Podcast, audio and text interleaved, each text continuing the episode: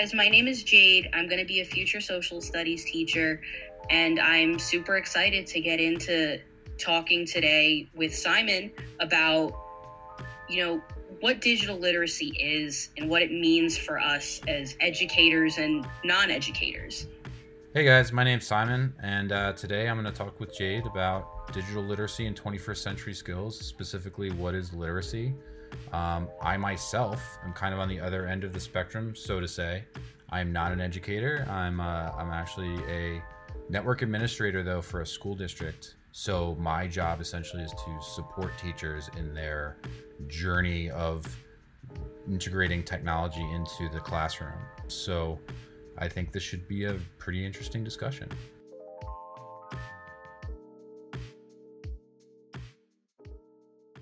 Do we need to define literacy?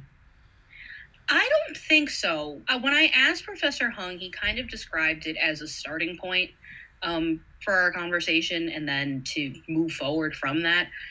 Um, that and I don't think that there's a clear cut definition of literacy either. I think that because of the class that we're in and because of the i guess nature of um, you know digital literacy you can't really define it as a single thing but if you want to take a shot at you know defining it by all means i mean i think in the context of all of this it really doesn't make any sense you know i always thought literacy is the ability uh, i mean the ability to read and write right but right. in this day and age is the ability to read and write isn't enough. No, you not know? even a little bit. Yeah. So, you know, literacy, I think, is a good synonym at this point for knowing. Yeah. You know, uh, in the most simple form too. Yes. Not even you know any kind of complex definition of it, but just the.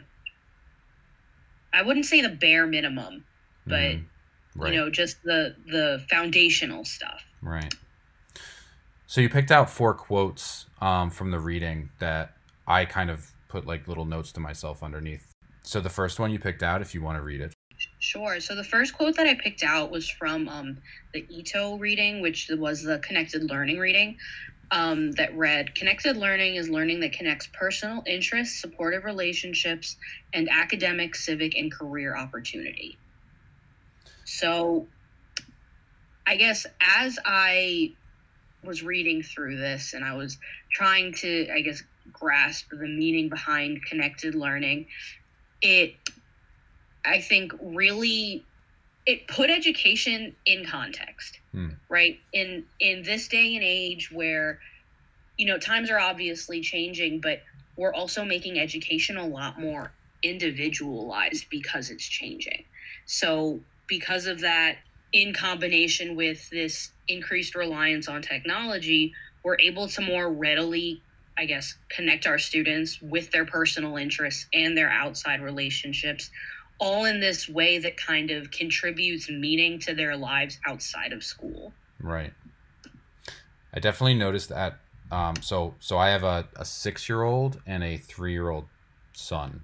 Three year old, not so much yet he's just starting you know or he's he's got a good grasp on language but you know and, and stuff like that but he's he's just mr playtime all the time and he's in preschool so it doesn't really count yet but my son pierce is in uh, first grade and he you know i noticed a lot that he takes anything he learned in school that maybe piques his interest, even in the slightest, or even stuff he watches on TV, or even something that he heard in a, a passing conversation, or even like songs on the radio. And if he finds enough interest in it, he will take that concept or that word or or that thing or whatever whatever it is, and he will integrate it into his play. And it's an interesting way after doing the reading for me I was like, wow, he's just reinforcing it for himself. He's actually active learning. Um, yeah. So that like is really interesting to me that that isn't just some philosophy that teachers learn or educators learn to to reinforce learning. It's like a natural thing. That's something that right. happens naturally, um, especially in little kids, and um, and that you know playing off of that should be, you know, an important thing that people are, are, are aware of and that you know, not a lot of people see it, you know, with little kids.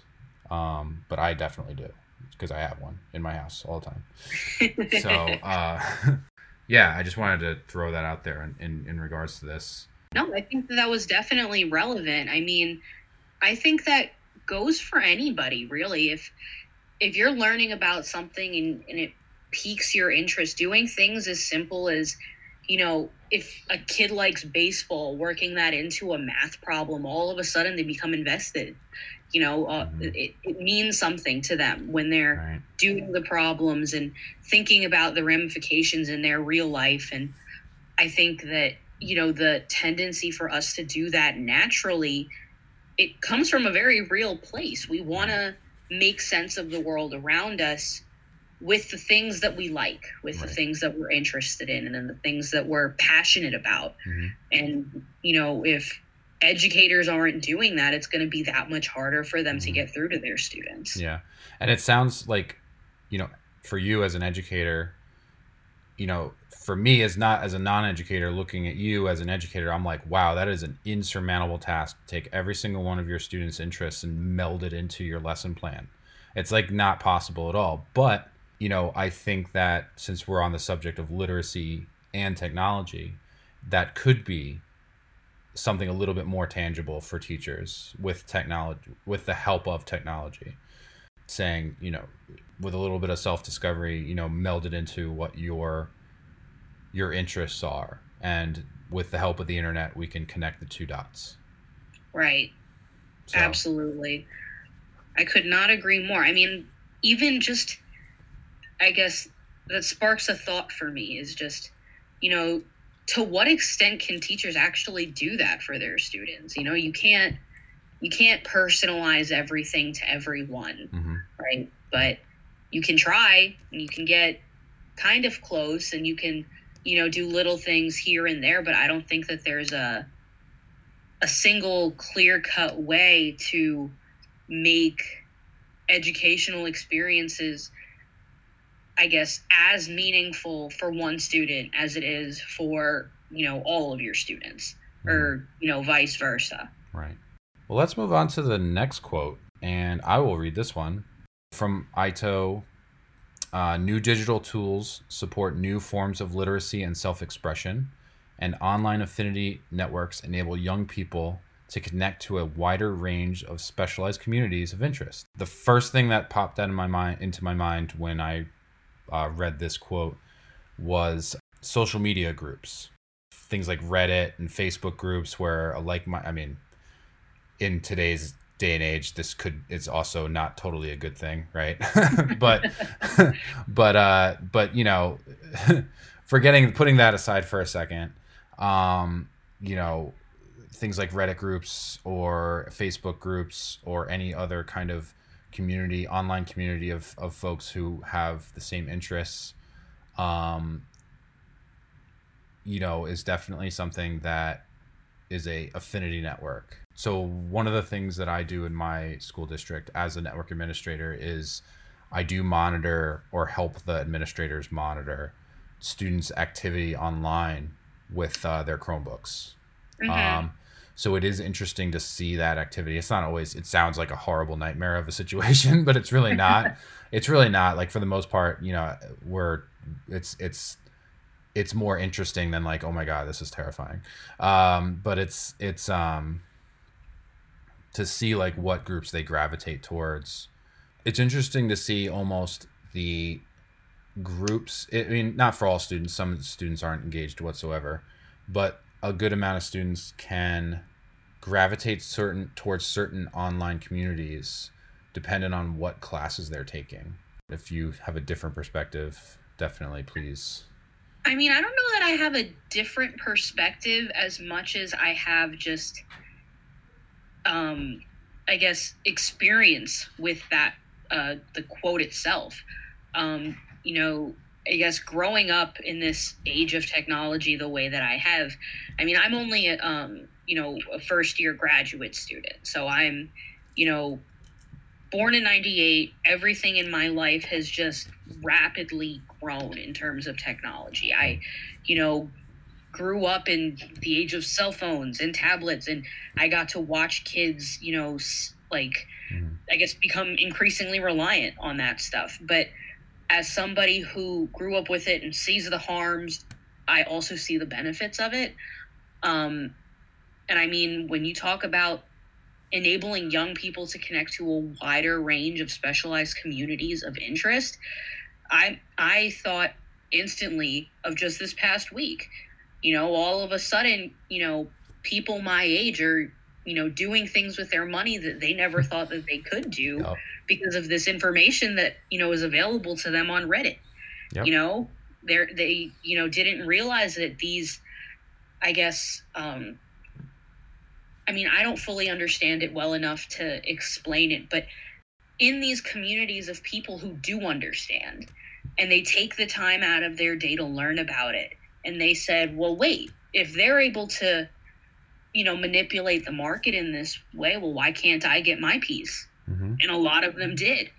And a lot of them are doing really well because of it. And that's not to say that there's, you know, no downfalls or anything, but you know they they have the resources and the access to do that and to do it so quickly you know these these groups of people mobilized in you know a day they basically shut down the entire market for a minute it was kind of crazy um yeah i think just that having access to those digital tools gives us the opportunities for new kinds of literacy people i know who had never learned about stocks who had never done any kind of investing of their own are all right. of a sudden very interested and very invested in yeah. you know what's going on in economics right? right? more more generally aside from you know wanting to make money and things like that they have this newfound interest in this thing that's going on in the world more generally mm-hmm. so i think it just lends itself really well to the fact that we'll seek out the things that interest us, mm. right? And we'll learn from those things and we'll be able to grow from them. Right. So I thought that that was um, just one of those things that it was timely, you right. know? Yep. It fit right in. I have two comments in response to this. One, I got a cell phone in 1998, my first cell phone. and two, I think that these groups, you know, of, of people on the internet kind of binding together within days to make this sweeping you know movement in anything. I mean, whether it's the the Wall Street Bros, that thing that's happening right now on Reddit, or mm-hmm. it was mm-hmm. Black Lives Matter, right? Right. Like those things, I want to say the technology allowed literacy to happen faster. Yes. That's what yeah. I think is the point here with that. It's yeah. that a group of people, uh, almost, I guess the thing, the term that comes to my mind is hive mind again yeah you could take that as good or bad but um that kind of just naturally occurred on the internet with these big large groups of people and it caused movements it caused the the, the physical world to shift and it again and all of the people involved it, it enabled people every every single one of those people collectively learned something from each other within like hours right which is pretty crazy if you think about it that way that's insane. Yeah. The entire thing is insane. Yep. Because I, I remember just, I think, you know what really set it in for me, just how quickly all of this stuff moves. And it, and it overwhelms me, actually, when it happened. But on an inauguration day, when that picture of Bernie Sanders was circulating around the yep. internet, yep. and I think three hours had gone by since the picture was initially posted, and I had seen dozens, like dozens of memes of Bernie Sanders in different settings, in different places, in you know videos even, and it just it moves so fast. And while this could be a good thing, and it was a good thing for you know a lot of different causes, it can also be a very dangerous thing. You know, it mm-hmm. leads to that whole you know echo chamber effect, for lack of a better word, of you know lots of people just kind of listening to their own voices and their own opinions just being repeated back to them. But if used correctly, I think it has a lot of potential to do a lot of good too. You know, unfortunately, humanity, this is a much bigger discussion for a much longer podcast, but like, you know, humanity needs to learn how to take things in moderation and to step back and use, you know, not just take things at face value. Um, Absolutely. and you know these things are great, and we have all these ability to communicate with everybody in the world all at once, and but you know at the same time you need to realize, whoa, whoa, whoa, the human mind is not built for this. Right. You know, so we're we are built for face to face communication. So Mhm. so I think as you know that's the challenge of society is recognizing a yeah my statement saying that these things made literacy happen faster and that sounds really awesome, but maybe it's not that awesome. Maybe Yeah. you know you need to realize like okay it makes literacy happen faster for some people, but maybe not everyone. You know, right. So For other people, it might be moving a little too fast. Even. Exactly. Which actually brings us really well into our next quote from the reading. So the next quote was on page 12.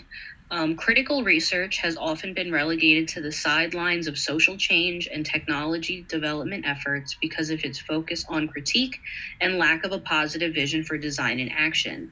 Conversely, technology fueled efforts at educational reform have often suffered from an overly optimistic view of the power of technology and innovation to drive positive social change, which is loaded Yeah. but certainly relevant. Uh, do you want to get started with that?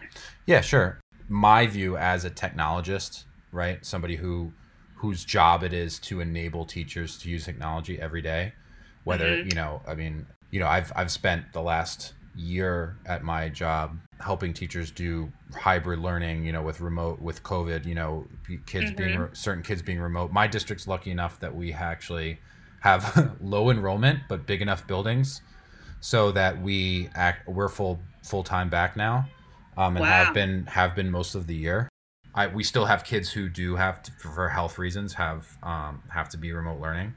Mhm. Um, so my big thing as that type of person in my district has been this is not the answer to any of your problems. This computer, this webcam, Google Classroom, none of it. None of it is the problem, the answer to any of your issues with teaching kids remotely. Um, but it's a tool that you can you you know it's there to enhance the experience for them. Right. We could just get everybody on a conference call during a class and that would be completely useless. I could put a phone in the middle of the room and the teacher could just talk to the student. Maybe they have a handout you mailed to them or the was dropped off with the bus, you know, a packet was dropped off Mhm. at the bus stop, you know, or whatever. And it would be useless. But with this stuff, you can add visuals in, and that's incredibly valuable. You can add visuals in. They can not only hear your voice, they can see you. At the end of the day, I always tell everybody this is a tool. This is not the answer. This is not the end all be all. Keep being a teacher the way exact way you would be a teacher if there was a chalkboard in front of you. And that's it. Mhm. You just need to learn you just need to figure out how to take that chalkboard concept and put it into this context. If you're talking about it just solely, even just from a, a social standpoint, a lot of people are, are not doing too well No. because of all of the technology that we're being forced to use. But I guess just as a not so much a sideline, but um, in an effort to you know weasel our way into including our outside source, I want to um, kind of just allude to this video that I, I watched. Mhm. Um, it was a Ken Robinson uh, TED talk where he gets into education paradigms and how things are shifting and how we're no longer in this industrial society, you know, where we need bell schedules and we need, Mhm. you know, grades organized by age as as opposed to skill level or things like that. But building on your idea of there's no replacement for social interaction, we think about how much the arts have suffered Mhm. before COVID Oh, you yeah. know um, movement away from the arts children are you know taken out of their you know studio art classes and their music classes and their dance and theater and things like that all in in favor of the academic subjects you know math and reading and writing and all of these other things and i think that the move towards more technology is moving even further away from the arts Mhm. you know Absolutely. it's and i mean for me as as a kid who grew up in that stuff was important to me. It gave me an outlet. It gave me an opportunity to express myself and all of these other things. I think it can be it can be risky, creating even more distance between kids and opportunities to express themselves, which I just thought would be an interesting kind of thought to consider in relation to all of this. It wasn't something that I had thought of you know, as I was reading the articles, but it it was something that came up as I was thinking about it more. You know, as a future social studies teacher, I really don't think about the arts that much either because I'm worried about, you know, making sure that my content is getting across and making sure that, you know, I'm meeting standards and things like that. But, you know, the kids aren't going to do well if they don't have outlets, mm-hmm. if they don't have opportunities to be creative. You know, we talk about all of these 21st century skills and the four C's that are, you know, referred to all throughout the Soulé and Warrick reading. The four C's that they bring up throughout that entire um, article are based in, you know, like life skills. Yeah. You know, the ability to communicate with people and the ability to have creative capacity and you know work in teams and to innovate and all of these other things you're not going to cultivate any of that mm-hmm. by you know kind of just drilling the academic stuff. Right. you have to get into the other stuff too. Let's wrap it up with the last quote. Sure. Um, let's see. Our last quote says that preparing children for creative and high tech jobs does not guarantee that those jobs will materialize just because workers are standing by. Based on his surveys of employers in manufacturing, Andrew Weaver has argued against blaming workers in schools. He argues that instead of fretting about a skills gap, we should be focused on the real challenge of knitting together the supply and demand sides of the labor market. I mean, I, I tend to agree with that. The other thing is that, if anything, this last year has really just thrown me for a loop, right? I think it gave us a lot of unprecedented challenges, and all of these new things are coming up that didn't matter a year ago. Um, you know, just take the, you know, online school, I guess, platform, right? Switching com- from a, you know, completely in person social setting to a remote setting. I think that the fact that the world was able to change that quickly lends itself really well to the fact that it's going to keep changing. And what we do now is going to have a massive impact on the kinds of people that we'll have ready to work 20 years from now, 30 years from now. And I think that seeing that this change in uh, I guess transformation is moving more towards automation hmm. and focusing on you know i guess getting people to have real people skills should be more of a concern than it is. I think that we're moving a lot faster with the anticipation that we're going to have this high tech future but people like you said earlier people aren't wired that way. We're not wired to do everything remotely. Yeah. A lot of people are, are suffering right now because they're home and they're doing everything online and you know they're not having social interactions with their friends or their coworkers and all of that is really hurting our capacity to to be around other people.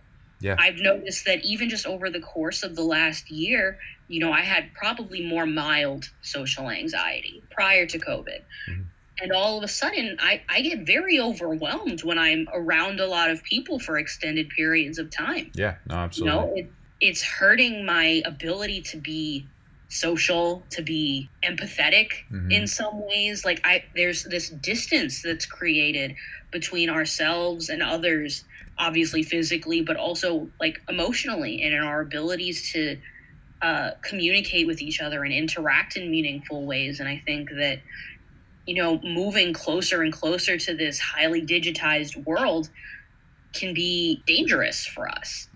Um, or maybe not dangerous, but risky. You know, right. a lot of people aren't realizing that there are very real ramifications of this very high tech planet that we're all envisioning in the next 50 years. Mm-hmm. But I think that if we're focusing on making sure that people have these people skills that they are talking about in the article you know making sure that we're able to work collaboratively with others and making sure that we're able to you know, be creative, but also accept criticism. All of that comes from a place of working with other people, Yep. which is that much harder when you're not talking to other people. Right. So, um, you know, that's kind of where I was going with that whole thought process. But, I- you know, I, get, I completely don't- agree. It's like the great irony, right? That Yeah. we have all these amazing tools, but none of them are giving us the skills that we need to be successful in the 21st century because Right. they're lacking that social and emotional aspect to them. I guess we should end with the question, right? Which is what is literacy? It's such a broad thing. You know, you can't you can't answer this in a 15 minute podcast. There's there's no replacement Mm. for social interaction. I think in the 21st century, if the most literate people are going to be those people who are well versed in social interaction, Absolutely. You I need think to have that's it. feelings.